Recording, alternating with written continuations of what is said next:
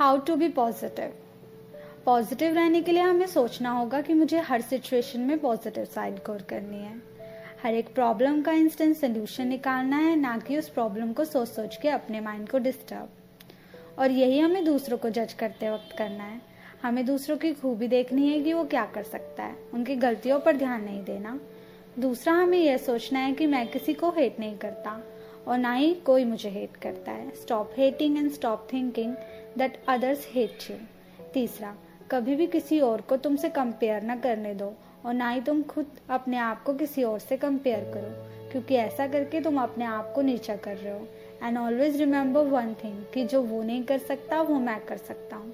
सीधा good in you चौथा, कभी भी यह मत सोचो कि तुम्हें जो मिला है वो कम है। जितना मिला है, उसमें हमेशा खुश रहो।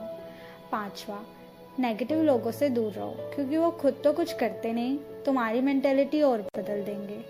छेवा, अपने अंदर की खूबी को ढूंढना शुरू करो।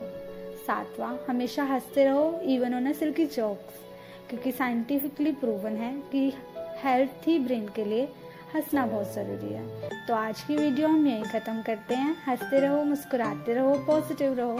God bless you all